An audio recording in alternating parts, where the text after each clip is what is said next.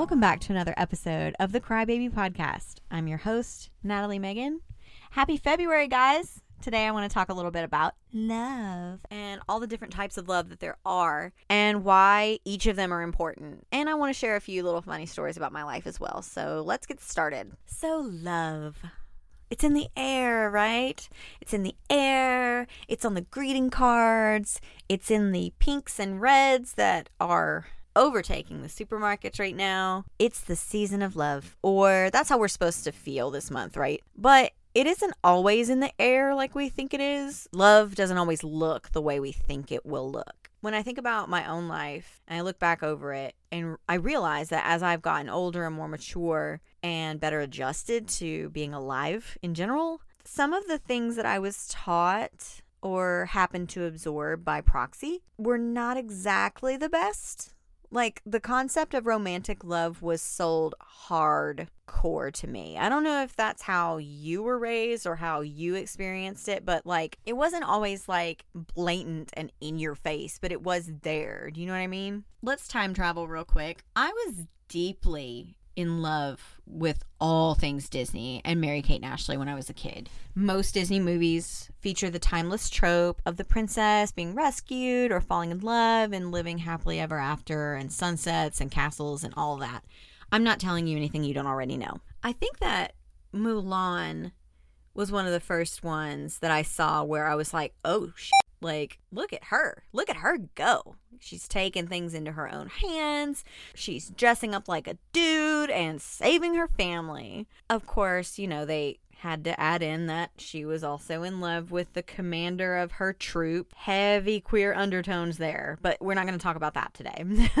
it's not it's not a queer undertone podcast today. But Overall, Mulan was a story of determination and not letting your gender stand in the way of doing things that need to get done, which was empowering. However, however, I didn't see that movie until I was like 10 because it came out in 1998. So I had already kind of gotten a different perspective kind of ingrained in there with all the Snow Whites and the Cinderellas and the Ariels. Now, before you go thinking that I'm hating on these stories, I want to make it very clear I am not. I love The Little Mermaid. Those songs are incredible. And it was my baby sister's favorite movie. So we watched it over and over and over again. I have a very special place in my heart for Ariel. And I also will always love Snow White. It's my favorite Disney movie of all time. None of the other princesses would have existed if the Snow White film hadn't done as well as it did. Plus, I too am pale with dark hair and a mother who doesn't particularly like her. And now I have a house full of short men that I live with. My husband's not short. My kids are short. It's just, just, okay. Anyway, Snow's my girl. Always will be. However, what I am trying to illustrate to you is a picture of the subtle ways that romantic love was more or less indoctrinated into us as little girls. Let's move on to Mary Kate and Ashley. Now, I love Mary Kate and Ashley. I can't say that enough. I was a member of their fan club. I owned their makeup and their shampoos, and I would have owned their clothing line that was briefly at Walmart, but those clothes were so ugly. They like were nothing like they dressed on their freaking movies. Anyway, um, I watched every movie that I could get my hands on, all of the little detective movies, and then all of their party movies like The Beach Party and The Sleepover Party. God help me, The Sleepover Party. And on top of all of that, I also looked like I could be their long lost southern third twin. yes, I know that's called a triplet. I just don't do this. And I still love Mary Kate and Ashley now. Their style and their just ambivalence to the entire world and also, I listen to a podcast that is all about Mary Kate and Ashley, and it's called the Gimme Pizza Podcast, and I highly recommend you check that out. But if we're really going to talk about them, if we're really going to talk about the Mary Kate and Ashley movies, it can't be overlooked that all of their movies, especially when they started to get a little bit older and their full length movies, they all had a love story or an entanglement wrapped into the story. In Passport to Paris, they rode on the back of those mopeds with those cute little Parisian boys. And then They met the angels down in Sydney that helped them catch the bad guys when they were in the witness protection program. These movies are literally off the wall. Don't even get me started on the gorgeous boys and girls. Hello, Megan Fox. We saw you in the Holiday in the Sun movie. Holiday in the Sun is my shit. I still watch it every now and then. It's like one of my feel good movies. The romance wasn't the main idea necessarily, but as a little girl who wanted to be Mary Kate and Ashley, I kind of started to realize that not only was my life way different because we were really poor, but I also never found myself in a foreign land getting whisked off my feet by cute strangers. So I started to feel like maybe my life wasn't going well. But it was an unreachable, an unattainable kind of life. Like it was not a realistic take at all of being a 14 year old girl. It just wasn't. Like maybe it was for them, but definitely not for normal people. Actually, this reminds me of a story. So one time, my childhood BFF and I were at the mall, like all kids in the 90s were, and we did actually meet two cute boys while we were there. My Mary Kate and movie finally arrived. So we swapped phone numbers, and when we got home, Jessica called me, and I called one of the boys on three way, and then he called the other boy on his three way, and then we all merged and we got to talk, all four of us at once. This is probably the most 90s throwback story I've ever shared. So we were all chatting and having a good time, and I thought that this was finally it that my Mary Kate and Ashley moment had found me, and we were going to be on mopeds in like no time. It, it always had to do with mopeds. Anyway, but then we made the mistake of asking the boys which one of us they liked, which is a mistake for two reasons. One, it puts these little boys on the spot and they've probably never spoken to girls before in their life. And two, you don't get to tell me which one of us you like. The person I am now would have been like, well, I like you and Jessica likes you, so that's how it's going to be. But you can't go back, you know? Anyway, we asked them which one of us we they liked and they both liked Jessica, which hurt it hurt my feelings. And I think they knew that because they decided to further elaborate, which was also a mistake because they literally just made it worse when they said, No, don't get me wrong, you're really funny and fun to talk to, but Jessica's prettier. Like salt in the wound. That was the nail in the coffin of my self esteem and my Mary Kate and Ashley moment. There were no mopeds in my future. God, kids are weird. That memory still hurts.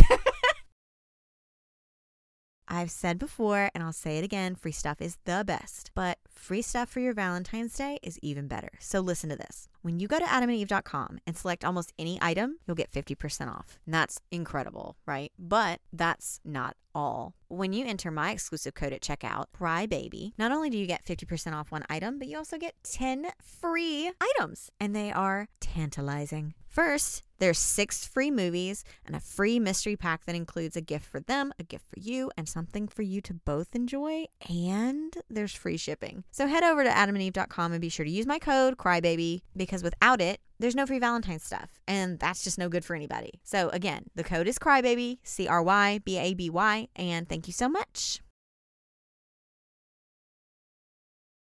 So you're starting to see what I mean, right? Like, romantic love was interwoven into the fabric of my childhood and almost all of the social influences from a very early age, like pop culture, movies, television, even the music was all about it. I actually went down memory lane while writing this outline and I made a nostalgic love song playlist and I put the link in the show notes, so be sure to check that out. Not right now, not right now. We're in the middle of a conversation, okay? Don't be rude. But um, yeah, I thought a playlist would be fun. And if you listen to these songs, you will hear the problematic lyrics. And maybe I'm overthinking it, but I don't think that that's necessarily a bad thing when you are releasing content to the masses. You should have someone on your board of whatever's to overthink these kinds of things. Like, for instance, there's a BBMak song on the playlist, and the lyrics are like, So I told you lies, even made you cry. Baby, I was so wrong. But now I promise you, now my love is true. This is where my heart belongs. So, the whole song is written to make me feel bad about breaking up with a boy who lied to me and made me cry. No, um, it's no, it's a no for me, dog. So you see, you see what I mean. And if you don't, you will because once you start to hear these things and start to notice these things, there is no end in sight. And it kind of ruins things for you, but kind of not at the same time. And that's something that I'll talk about at the very end. But anyway, let's move on. And I feel like I need to say this. I'm not bashing romantic love, okay? Romantic love is very important, and I want to be very clear that it is an important part of life and something that is a joy to experience. I've had amazing love in my life, love that I look back on fondly and am very happy that I got to experience. I, I would never, like, I'm not bashing all romantic love. I'm not bashing romantic love at all. I'm just saying that it is not as important. It's not the most important thing. Even though my whole life, the things that I learned throughout my entire life would say different. From where I'm standing right now in this life, I know that it was never the most important thing. It's lovely and it's fun and it's exciting and it's great, but it's not as important as everything was making it out to be, especially in the contrast of how little the other forms of love were discussed and encouraged. Platonic love, right? Platonic love between your family members, platonic love between your friends. Like, that is a very important love in my opinion. My platonic relationships have carried me through a lot in my life. And then there's the other form of love that I think is the most important because it all starts here is loving yourself. And good grief, that was not talked about in my house. My mom was very vocal about her issues with self esteem, and God love her, you know. No shade and no hate, but she also married several men who did not deserve her as a result. And just, there were a lot of breadcrumbs, if I may, that were being trickled along my path, leading me down a road of romantic love where all my problems would go away. But I want to give time and hold space for the other forms of love that I mentioned. Like I said, I love romantic love. I'm very lucky to have had it and experienced it in my life. I'm also currently in love with my husband, and I, I know that I'm lucky in that, and it's nice. It's wonderful. However, the other forms of love deserve their time. And who knows, there might be a 10 year old little girl out there that might listen to this and have it be the thing that sticks with her instead of the idea that a man will fix all of her problems. You never know. So, with that in mind, let's talk about platonic love. I'm here to tell you again about how great my email service is. It's called Flodesk and it's definitely worth checking out. But you don't have to take my word for it if you don't want to. They offer a free trial, which is 30 days. You can try their services for free and see how you feel before you commit. Once you've decided that you love it, and I know that you will, you can use my code at checkout for 50% off your entire subscription. My code is CRYBABY, that's C R Y B A B Y, and I wish you happy emailing. Go to flodesk.com now, that's F L O D E S K.com, and check them out. Platonic love.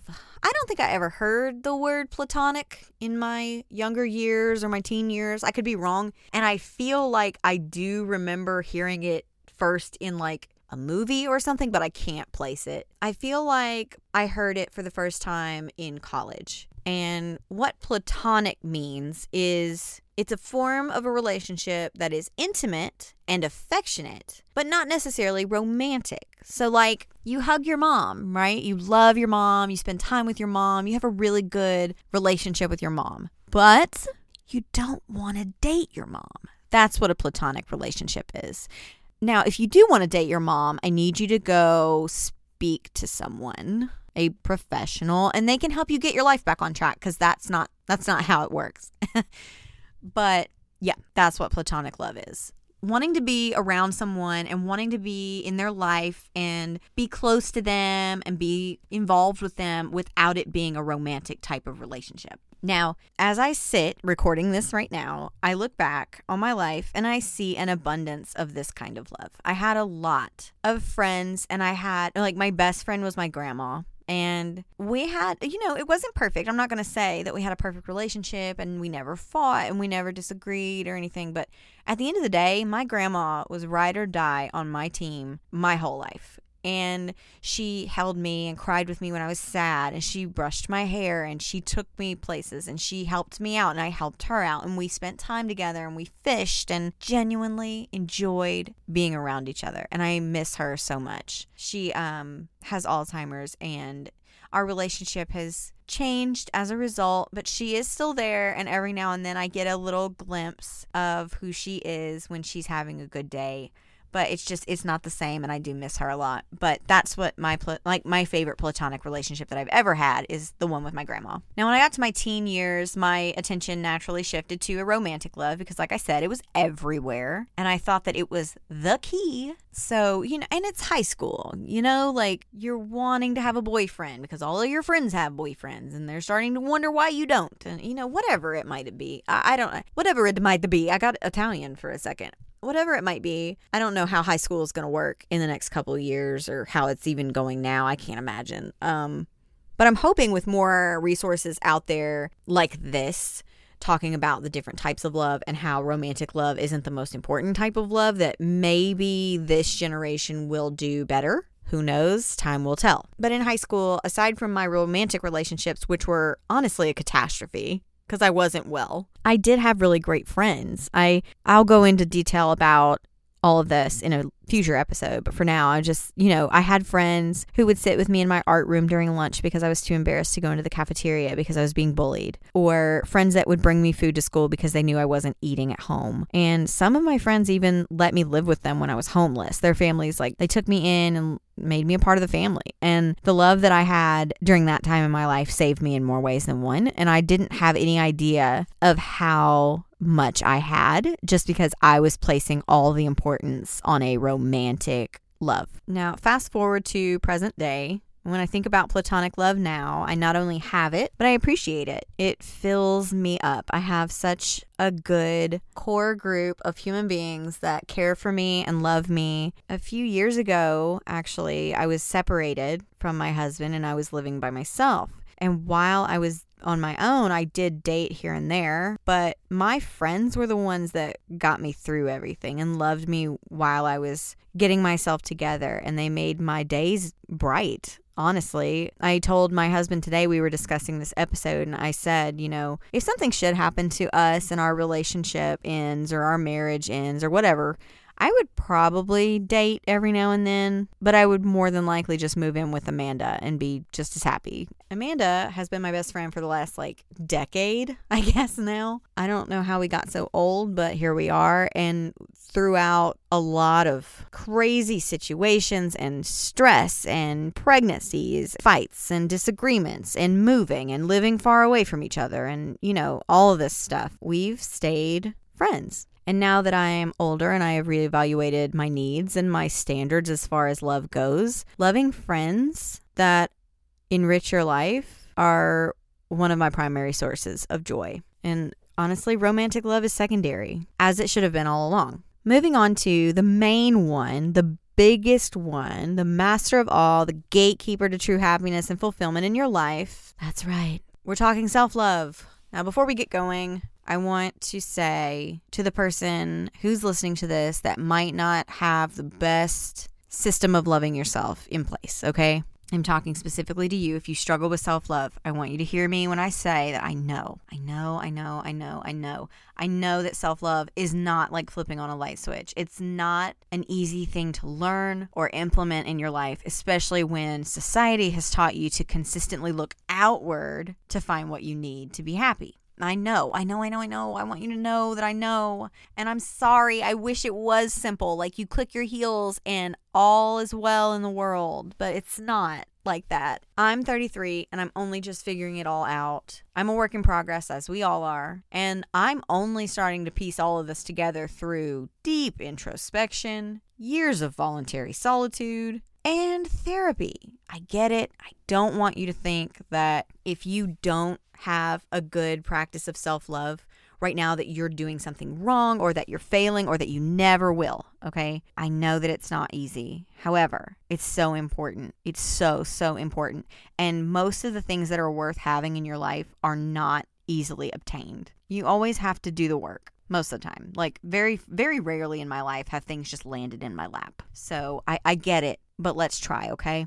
As I look back over my life, I can pick out key moments in time where if I had known my worth and my value, the things that I was struggling with might have stung a little less. Like, I'm not saying that loving myself could have cured me of my mental illness or erased the abuse that I experienced or whatever. I'm not saying that. Of course, I'm not. That's delusional and it's not based in, it's not rational to think. It's delusional. What I am saying is that it could have softened the blow of some of life's more challenging times. I had a very shaky sense of self worth, and as a result, I took a lot of things personally and I internalized them to the point where my self esteem just kind of dwindled. And as a result of that, I found myself in a few situations that I never would have been in had I known that I could say no and set boundaries. It's just, it's a line of dominoes. That one domino falls over and they all come crumbling down. Now, all of this kind of stems from not having a good sense of self worth and self esteem and self love. It starts within. It has to start within. It has to start with you.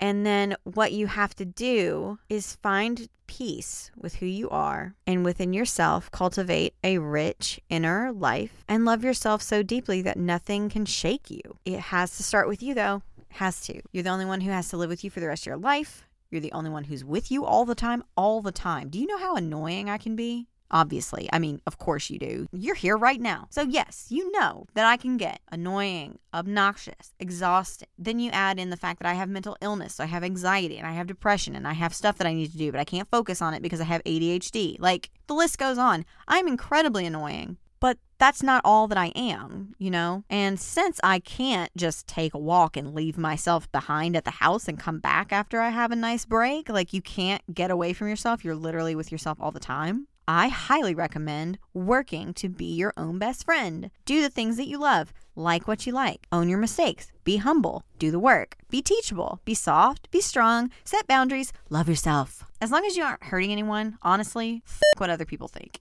Now, when, now this is the downside, because of course there's always a downside. It's not all, you know, bubble baths and whatever else you think self love might look like. Self love is also learning it's okay to say no and that it's okay to set boundaries. It's a way of protecting yourself and it's also a way of showing other people how to love you well. And sometimes people need that. There are some things that I've done in my life that have upset people that I never would have known if they didn't say anything, you know? So, setting boundaries and using your voice, saying no, all of these are tools to help protect what you are working to achieve. However, setting boundaries and saying no can often feel like you are letting other people down. And it can also lead to a reevaluation of the relationships that you are involved in. When you start down the road of self love and you start to make strides, you start to make progress, you start to feel better in your skin and not be so worried about what other people think, you start to sometimes lose friends and relationships and sometimes even family. Like people start to either fall off leave on their own accord, or you have to come to the decision within yourself that you might need to take a step back or sever ties with these people. And that's not fun ever. It's never fun to lose a friend. It's never fun to recognize toxic behavior in people that you've trusted and allowed around you for so long. It's not the fun part of self love. Like, this is not the clay mask, glass of wine, sitting in a bubble bath moment of self love. This is the hard setting boundaries, loving yourself enough to recognize when someone else is not loving you well and having to have a conversation about that aspect of it. And so, it is not all wine and roses. It can be very challenging. And in a lot of ways, it can feel like you're taking step backwards or that you are being a quote bad person or a bad friend or a bad partner. I want you to sit with those feelings though, because ultimately you understand you better than anybody else and you know what you need and you know what you don't need more than anything else. And if you find yourself at a crossroads on your path to self love, and it's very clear that someone in your life is going one way and you're going another, it is okay. It is okay to break up with friends and partners and, and family, and it, it's okay. Even then, it doesn't have to be like a breakup, you never speak to me or my son ever again, you know, kind of energy. You can just put some distance in there or set some boundaries or maybe, you know, make some changes Eh, it doesn't always have to be like an end all, like the end of everything. But like I said, losing a friendship, losing a relationship, or even having those relationships change in any sort of way, it's not always the most fun. This is another downside as well is that on your journey, you may find some things about yourself that you aren't particularly fond of aspects of your personality that you don't necessarily like or things that you are struggling with that you can't seem to get a handle on. Actually, sometimes you might find out that you are a toxic person. I myself have found this several times in my life where I've been the toxic friend, the toxic girlfriend. Ooh, the toxic girlfriend. Anyway, I've made some mistakes and I'm not always a great person. And there is power in being able to admit that and see that and not punish yourself forever for a string of mistakes that you might have made, learning how to overcome it with yourself, like within yourself, and moving forward. And sometimes that means severing ties or making changes or creating distance or setting boundaries, like I said. It's not always easy, but it is worth it. I've lost and gained and lost and gained friends my whole life, but I have been the toxic friend before. And, you know, out of respect for the friendship that I have with people, I have no problem with admitting that I've done something wrong and apologizing for it and then kind of just letting it work itself out. But I also don't punish myself for the rest of my life. I don't know if this makes any sense, but like, yeah, this is the not Instagram aesthetic aspect of setting boundaries and finding a way to love yourself better. This is the part that hurts, and this is the part that's uncomfortable and you might want to avoid or run away from or deflect. I get it, but you got to push through. All of this is in the process of your own growth and your process of cultivating a life that you are proud of, that gives you peace, that brings you joy, that empowers you and strengthens you and motivates you to be a better person every day that you open your eyes and wake up. Again, you're the one who has to spend the rest of your life with you. So, in my poetry book, Where Does the Dark Live, available on Amazon, it says, like, what a shame it would be to miss out on loving me. And, you know, I'm sure that some people read it and projected it. Like, my ex boyfriend doesn't even know what a shame it's going to be to miss out on loving me. And that, you know, that's fine. It's all subjective, right? But I wrote it about me loving me. Like, what a shame it would be to get to the end of my entire life and look back over my years and realize that I wasted so much time disliking myself or punishing myself for things that I should have already forgiven myself for, or getting hung up on the way my body looks or the way my hair looks, whatever it might be. Like 90, I'm hoping, I'm hoping for 90. I'm pushing for 90. And if I get to 90 and I look back, I don't want most of my life to be filled with years that I didn't like myself. I don't want that for me, and I don't want that for you. And I want you to hear that and decide that you don't want that for you either and that you are worth loving from the inside out. And when you start loving yourself inside first, you project that love outward in how you carry yourself and what you allow into your life and what you're willing to accept from other people. And it will transform your entire life, which is why I have been saying this whole time that romantic love is not the most important love. The most important love is the love that you have for yourself because that is the foundation that all the other forms of love are built on. If we're going to do this metaphor, we need to do it right, okay? Love is a house. The foundation is self love. The walls and the roof and the plumbing and the electrical are friendships. And then I feel like things like countertops, rugs, light fixtures, that's romantic love.